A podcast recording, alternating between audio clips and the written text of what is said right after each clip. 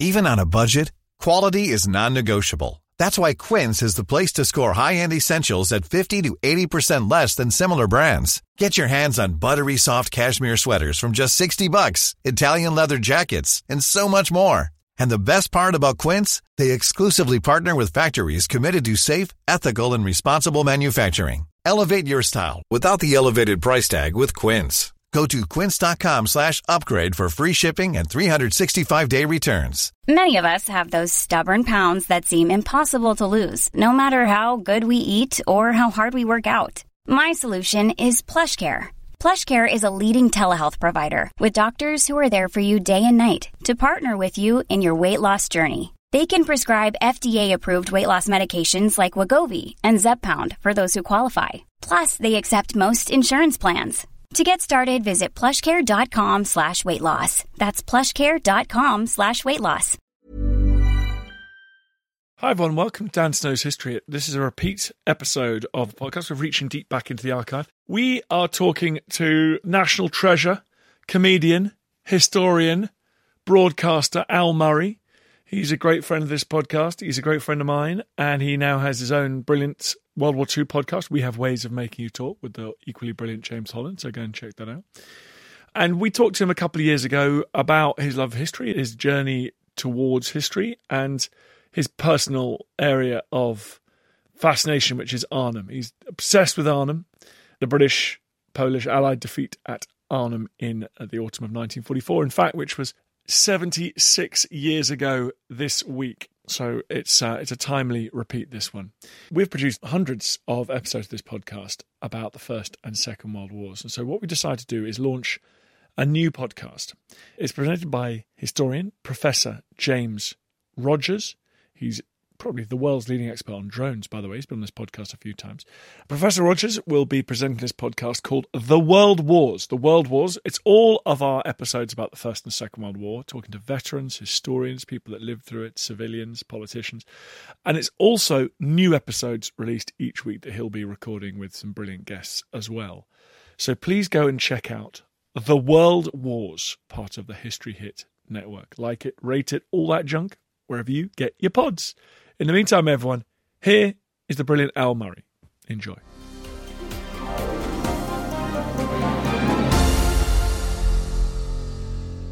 So um, it all goes back to you. You, you know, fame, very famous comedian, etc. History. I've, I've been to many of your gigs. History, history runs like a, like the writing through a stick of rock through those gigs.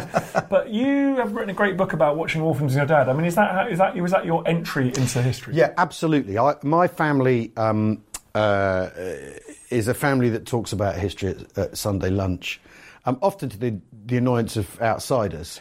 Um, uh, and so I grew up in an environment that was where you would, and mainly talking about the Second World War, where that was the, a big topic of discussion, that uh, and, and and an argument as well, as much as anything else. So um, uh, yeah, and then um, I, my, I, it was on my radar when I was about eight because I went to see A Bridge Too Far at the cinema, and my father was an airborne soldier in the 50s and knew a load of the characters from the Battle of Arnhem from 1st Airborne Division.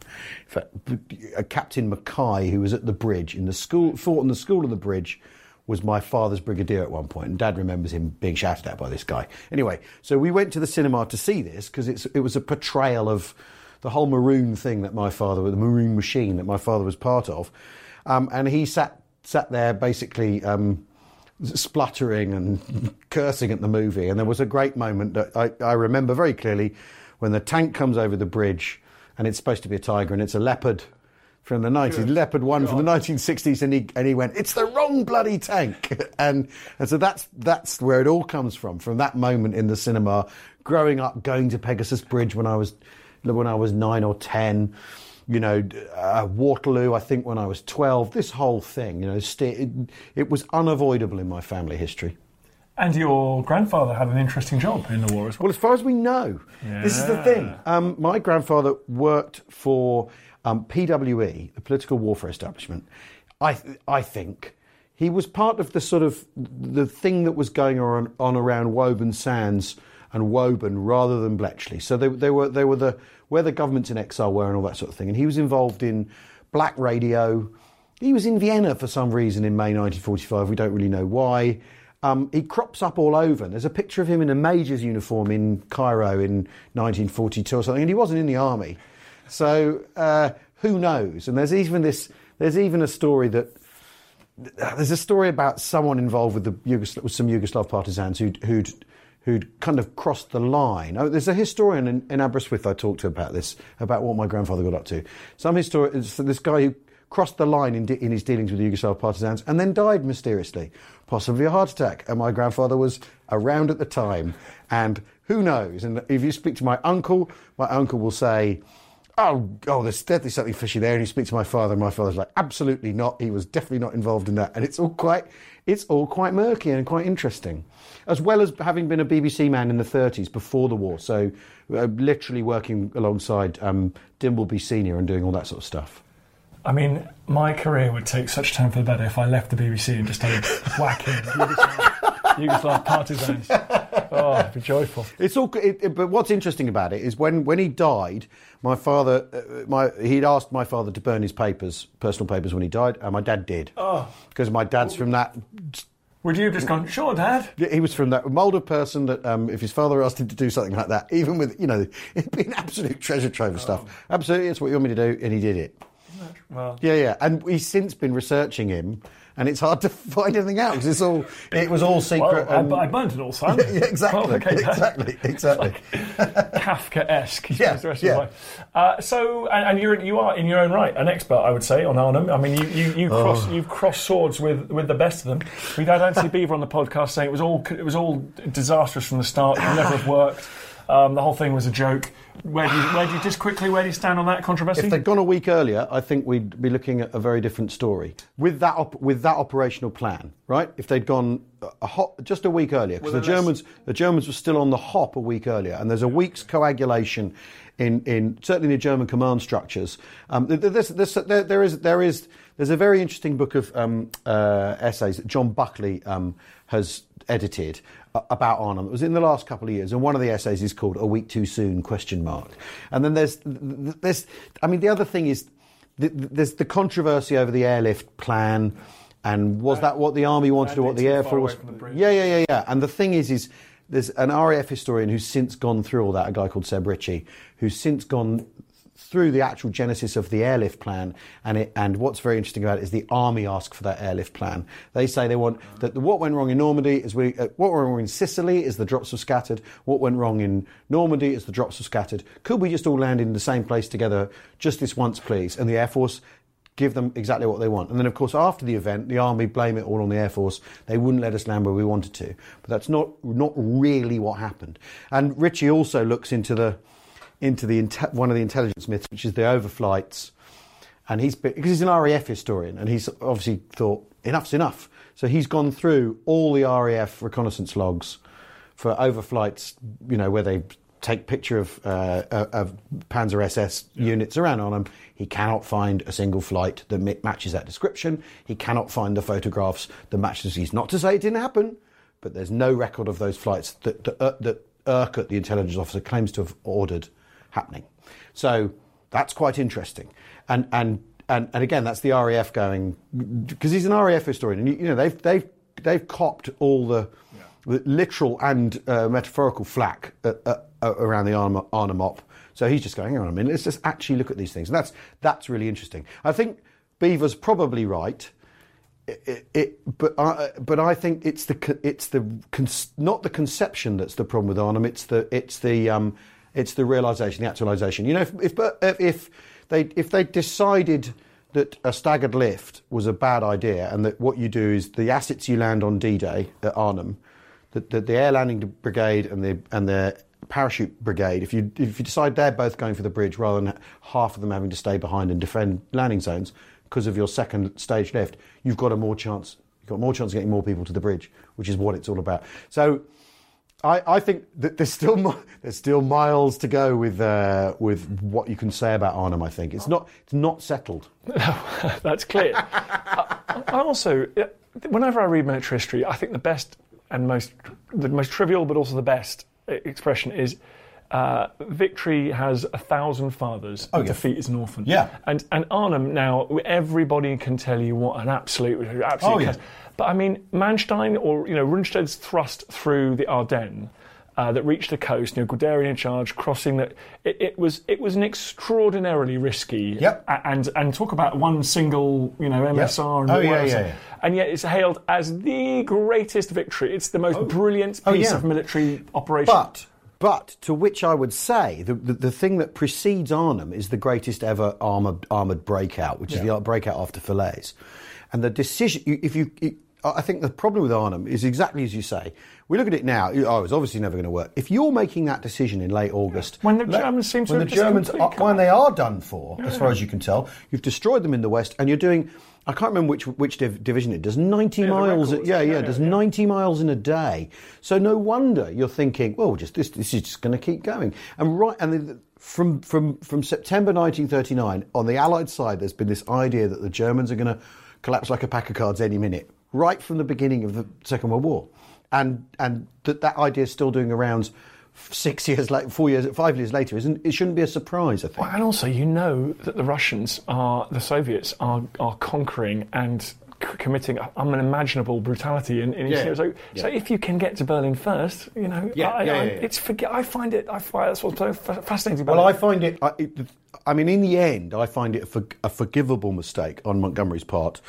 Although, actually, I mean, and, and of course, you know, failure failure in this in, in this instance isn't an orphan. The, the, it, the, the buck is laid at Mon- stops at Montgomery all It's the time. Although, family. although let's be honest. Ike, Ike approved it, so you know if we're gonna if we're gonna look for where where the buck stops, it's got to be it's got to be with Eisenhower. He says, okay, go for it, and and and you know, but this this this will never end. This will go on forever. And um, at Chalk Valley, at, at, at the History Festival, we had a morning of airborne forces stuff, and the airborne archivist from the museum in Duxford comes over from the Air Assault Museum and says, "Oh, you must come and have a look at this stuff because the thing no one likes to talk about is how bad officer relations were within First Airborne. How no one was talking to anybody. How they all there was a Scottish clique and there was a, a, a parachute clique and a glider clique, and they were all at each other's throats."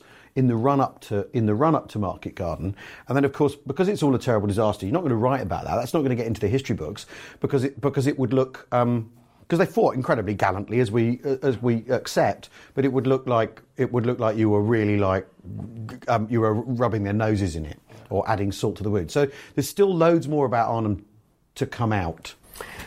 What I like about you, Alan, is you're, you're, I I think working at the BBC is slightly, because there's a sense there that you can't just keep producing stuff about the Second World War. And so I quite admire guys like you and James Holland who just go, you know what?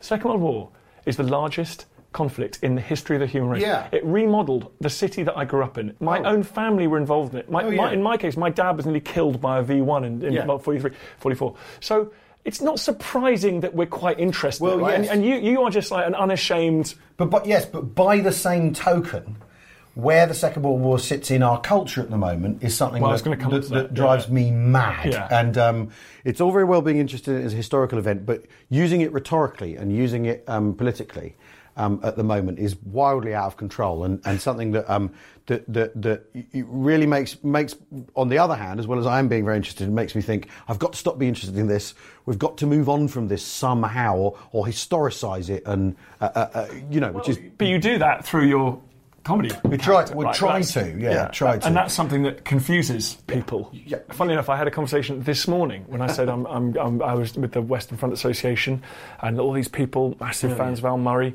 uh, but they went, because they, don't understand some bits of your comedy because they don't kind of get who you are and which bit is you and which bit isn't and which is Yeah. the pub landlord Yeah. which is one of the most recognisable comedy characters in the last 30 years in the UK so how do you Well, I like the, I like the confusion.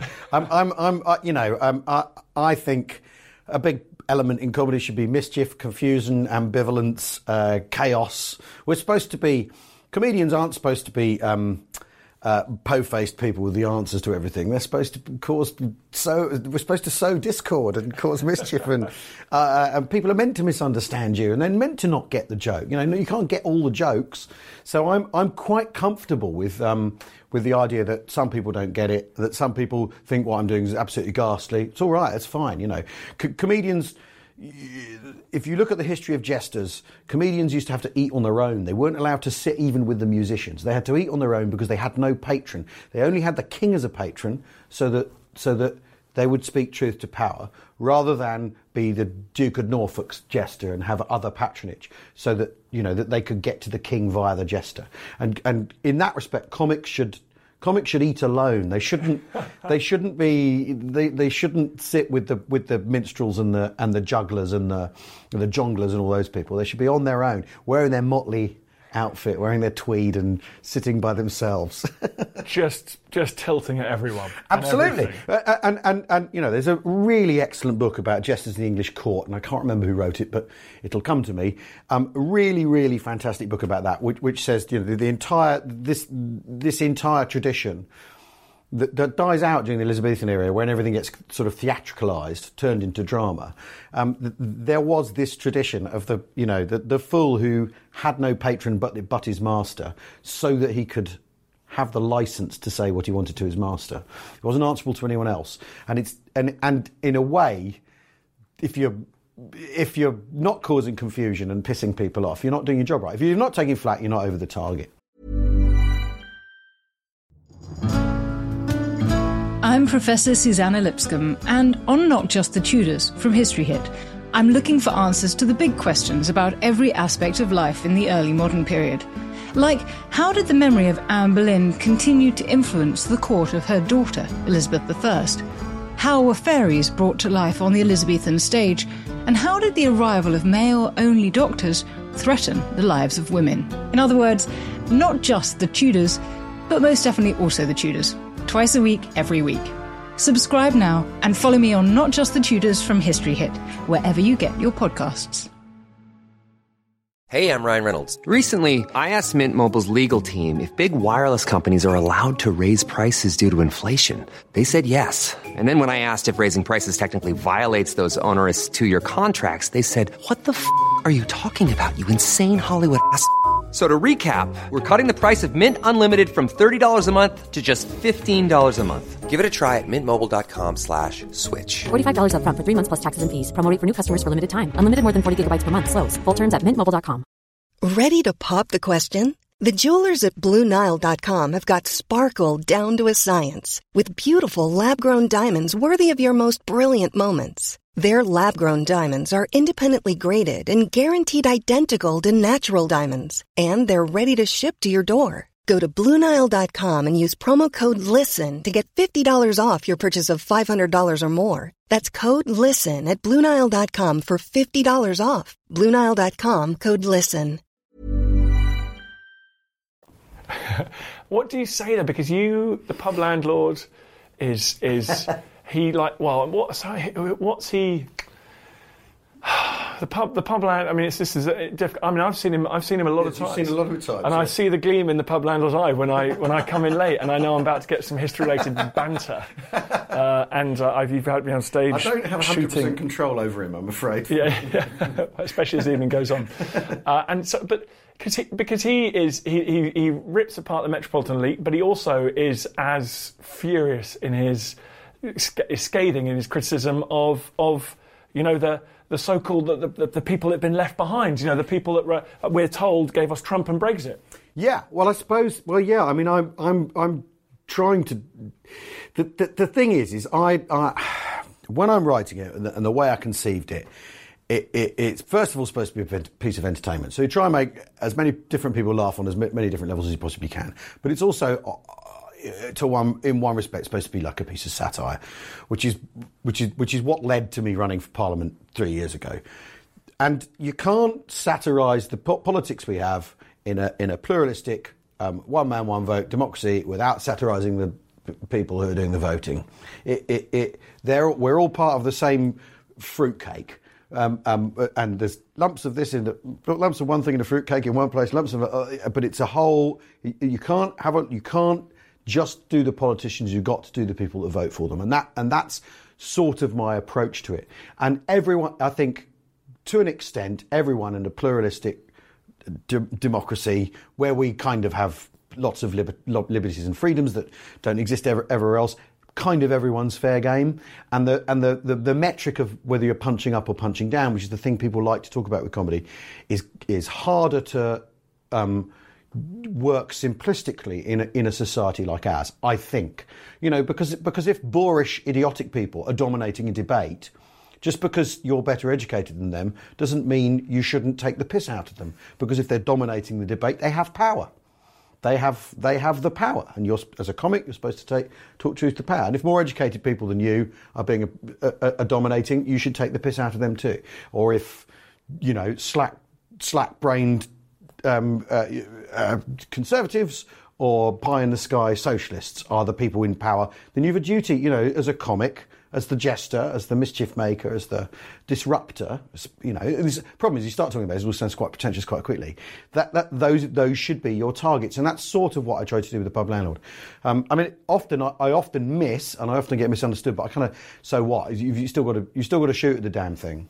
Uh, and you, a history does run through your comedy. I Oh, yeah. Why do you? h- h- Do you find that people they respond to history? Do you, do you understand what the sort of shared historical stories are? Like you'd make you'd make jokes about the Second World War, but you probably wouldn't make a joke about oh, Magna Carta. But, Corn laws is off the Corn- off yeah, limit. No right, one knows corn- about the corn right, laws, but okay. but there is there is you know like there is a sort of orange squash totemistic set of historical things. Henry VIII. You, you, If you go to Henry VIII, everyone knows what you're talking about. Uh, I mean, it might it, it might all be wrong, but everyone knows what you're talking about. head chopping, wives. Head chopping, wives telling the Pope to get knotted, right? It, it- you know, uh, uh, the original Brexit, whatever you, you, you know, whatever whatever you want to call it. So, so things like that, the Civil War, you, you know, Oliver Cromwell banning Christmas, everyone knows about that, right? So there's there's a series of things, and and, and because they're those.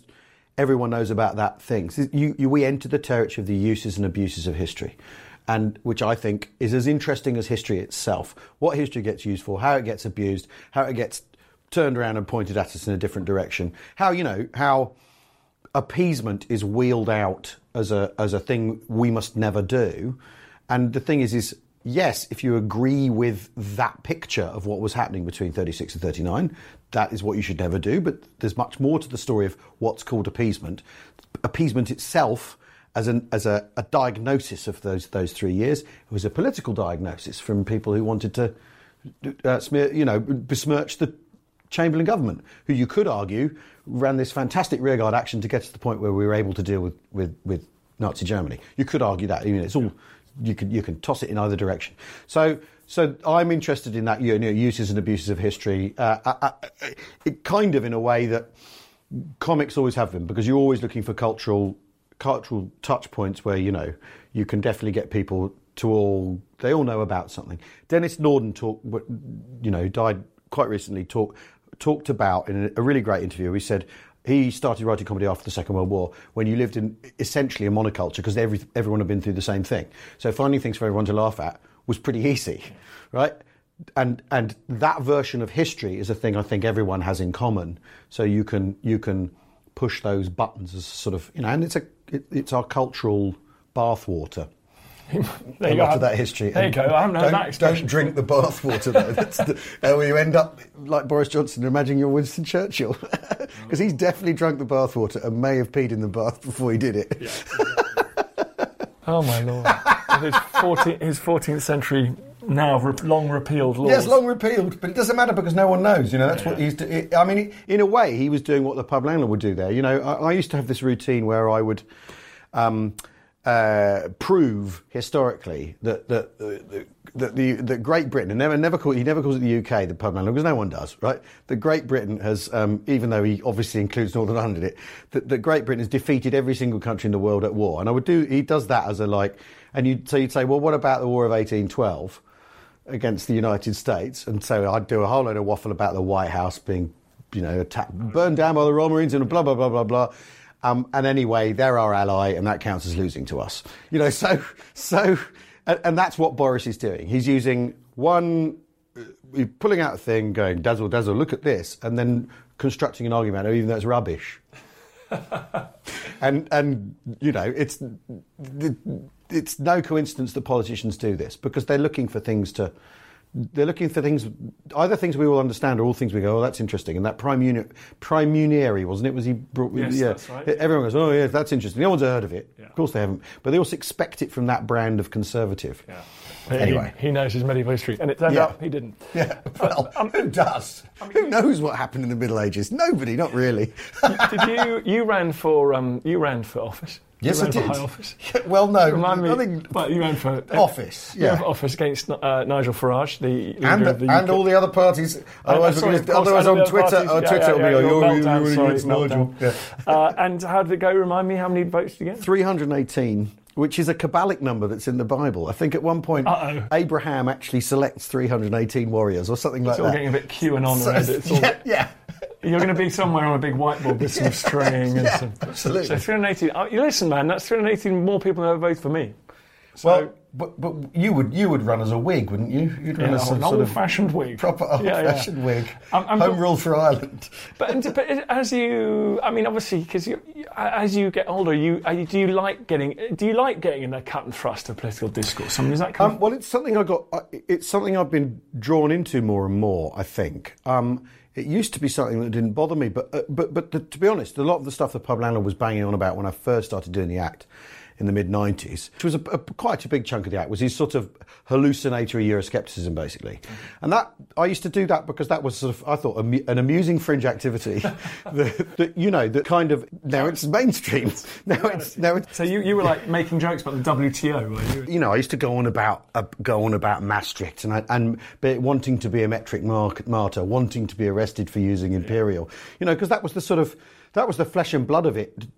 In the in the nineties, it was all about metric. It was all about weights and measures, and this sort of foreign dictatorship, blah blah blah. And and anyway, so but I used, I had that in the act, and it was it was a fringe activity. And now the, the the thing that the act used to be really concerned about is mainstream, is absolutely smacking the middle. So I've sort of been dragged into the in, into relevance by i- i- by events. I was quite happy being irrelevant. And you probably took the piss out of socialists as well. Like, Well, no- yeah, and oh, yeah, well, they're absolutely. Although, although in lots of ways, the pub landlord is quite, he's quite an old Labour 1970 socialist. Yes. Or, or uh, you know, he believes in an honest, in, in the working man and all that sort of stuff in a in a ludicrous, abstract way, of course.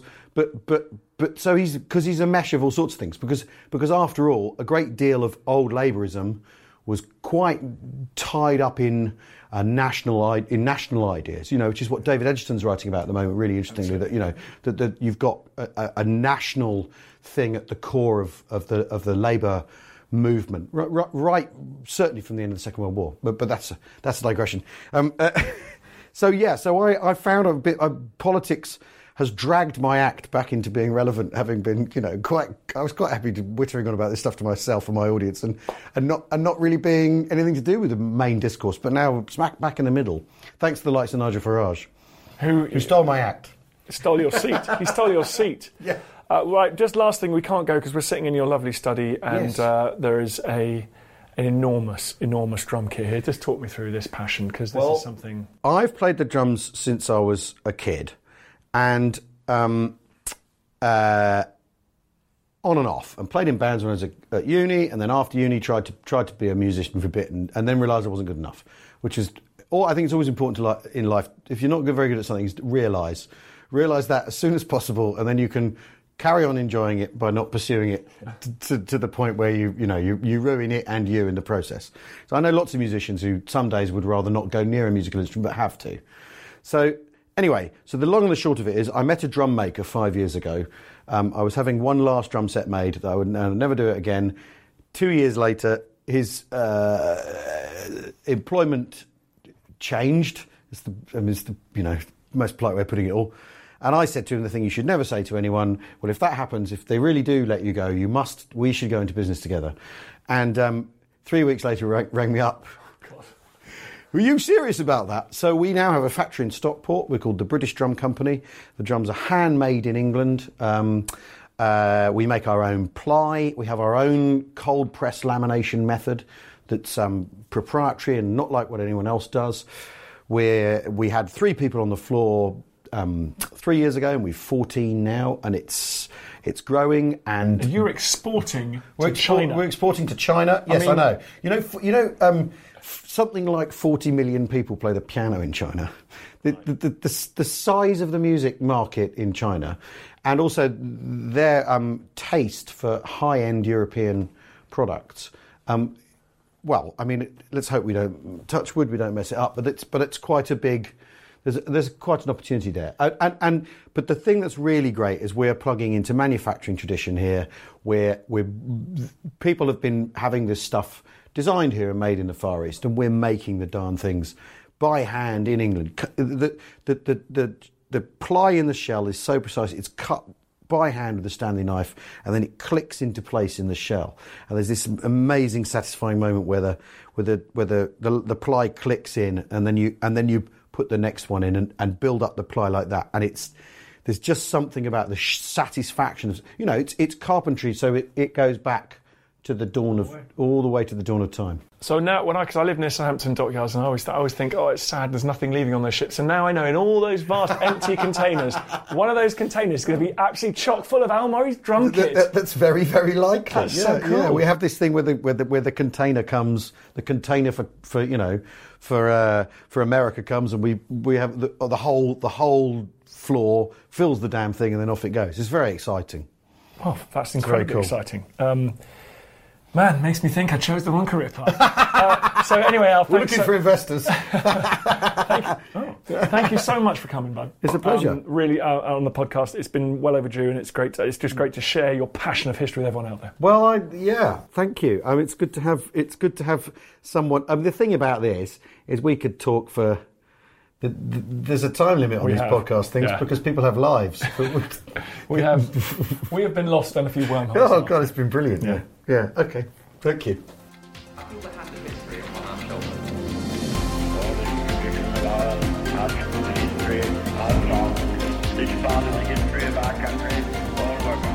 Hi everyone, it's me, Dan Snow. Just a quick request. It's so annoying, and I hate it when other podcasts do this, but now I'm doing it, and I hate myself. Please, please go onto iTunes wherever you get your podcasts and give us a five star rating and a review. It, it really helps. Basically, boosts up the chart, which is good, and then more people listen, which is nice. So if you could do that, I'd be very grateful. I understand if you don't subscribe to my TV channel. I understand if you don't buy my calendar, but this is free. Come on, do me a favor. Thanks. Even when we're on a budget, we still deserve nice things. Quince is a place to scoop up stunning high-end goods for 50 to 80% less than similar brands. They have buttery soft cashmere sweaters starting at $50, luxurious Italian leather bags, and so much more. Plus, Quince only works with factories that use safe, ethical, and responsible manufacturing. Get the high-end goods you'll love without the high price tag with Quince. Go to quince.com slash style for free shipping and 365-day returns. Thank you for listening to this episode of Dan Snow's History Hit. Please follow this show wherever you get your podcasts. It really helps us, and you'll be doing us a big favour. Don't forget, you can also listen to all of these podcasts ad free and watch hundreds of TV documentaries when you subscribe at historyhit.com slash subscribe. As a special gift, you can also get your first three months for just £1 a month when you use code Dan Snow at checkout.